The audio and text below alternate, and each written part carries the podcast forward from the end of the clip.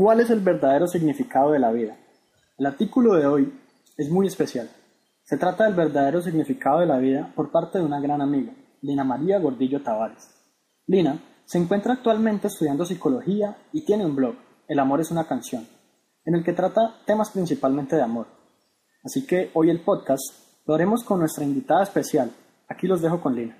¿Cuál es realmente el significado que le damos a nuestra propia vida? ¿Cuántas veces nos sentimos derrotados por pensar que todo marcha relativamente mal?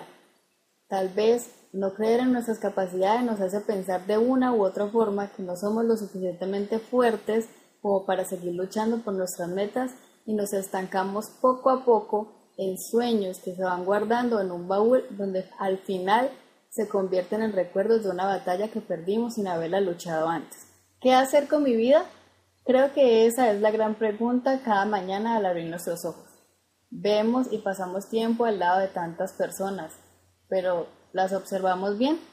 Es decir, ¿sabemos realmente quién está de nuestro lado? Y ahí ya será la respuesta, en tu interior, o basándote si realmente conoces a quien está a tu lado. ¿Qué precio tiene aquella motivación o palabras de aliento cuando te sientes cansado o tal vez derrotado?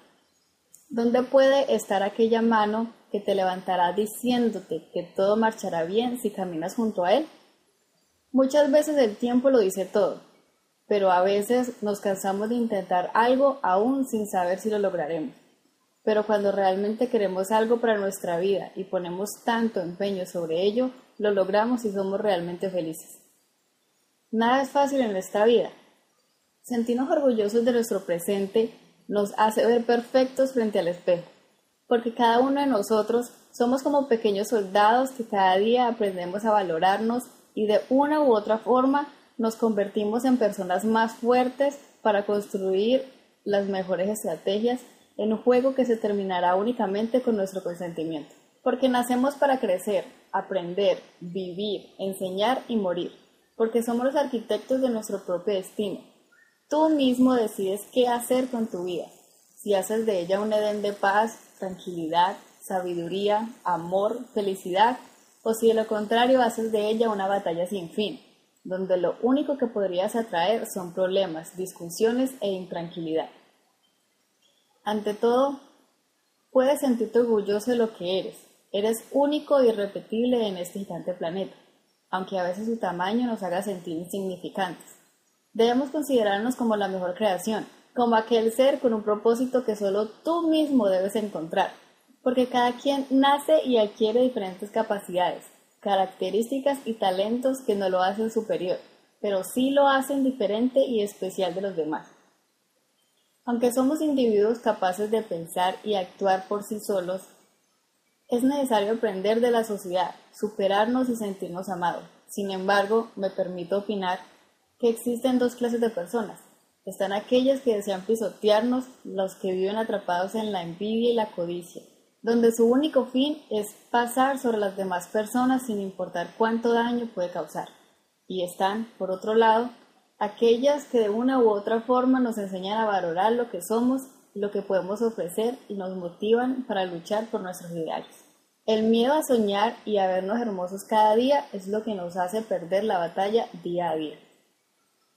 Si por un día no nos importara el qué dirán de los demás, podríamos vivir con tanta tranquilidad. No puedo decir ahora que no nos importase cómo nos ve la sociedad, pero si no le hacemos mal a nadie, ¿quién son ellos para decirnos qué es lo correcto? Simplemente nadie sabe la respuesta, porque precisamente somos seres humanos capaces de cometer errores sin importar la edad, porque la edad no se mide en años, sino en sabiduría pero nadie es 100% sabio. Mantenemos en un constante aprendizaje que nos hace más fuertes en el camino de la vida. La vida es un libro. Tú eres el escritor y naces con un bolígrafo sin límite de tinta. Cada página es un capítulo que describe cada día que pasa. No puedes regresar atrás, pero sí puedes leer y observar lo escrito. Cada capítulo es una experiencia vivida.